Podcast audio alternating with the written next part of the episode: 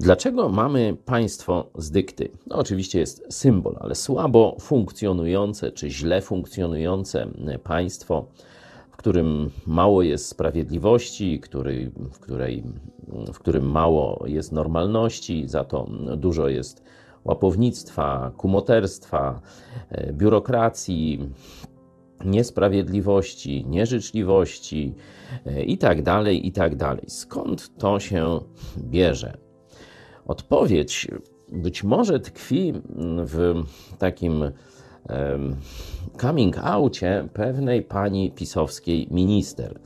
E, to cała Polska widziała, szczególnie internet się z tego naśmiewał, kiedy ta pani Semeniuk-Patkostka powiedziała, że jeśli nie będziemy właściwie dbali o Kościół katolicki, o Jana Pawła II, nie będziemy go właściwie czcili, no to tam nie będzie niczego, tam ani budownictwa, ani tam e, innych e, działów gospodarki czy funkcjonowania państwa. I z tej ten wniosek myślę, że siedzi w głowach większości katolickiej elity. Oni uważają, że trzeba Kościół katolicki traktować w jakiś szczególny sposób. Nazywają to dbaniem o Kościół, ale w rzeczywistości oznacza to, że traktują ludzi Kościoła, mam na myśli księży i biskupów, jako święte krowy.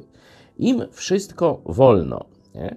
Można im gwałcić dzieci, prokurator na to e, przymknie oko, można im kraść, wyłudzać, prokurator nie ruszy i tak dalej. Mógłbym przecież bez liku e, dawać tego przykłady. Ale nawet już nie biorąc pod uwagę gniewu Boga, to można z tego wysnuć wniosek, że jeśli są święte krowy, to cały naród będzie ulegał demoralizacji, bo będzie widział, że innym wolno więcej, że ich przewodnicy właśnie czynią źle. No to oni będą myśleć, jak księdzu i biskupowi wolno, no to i mnie wolno.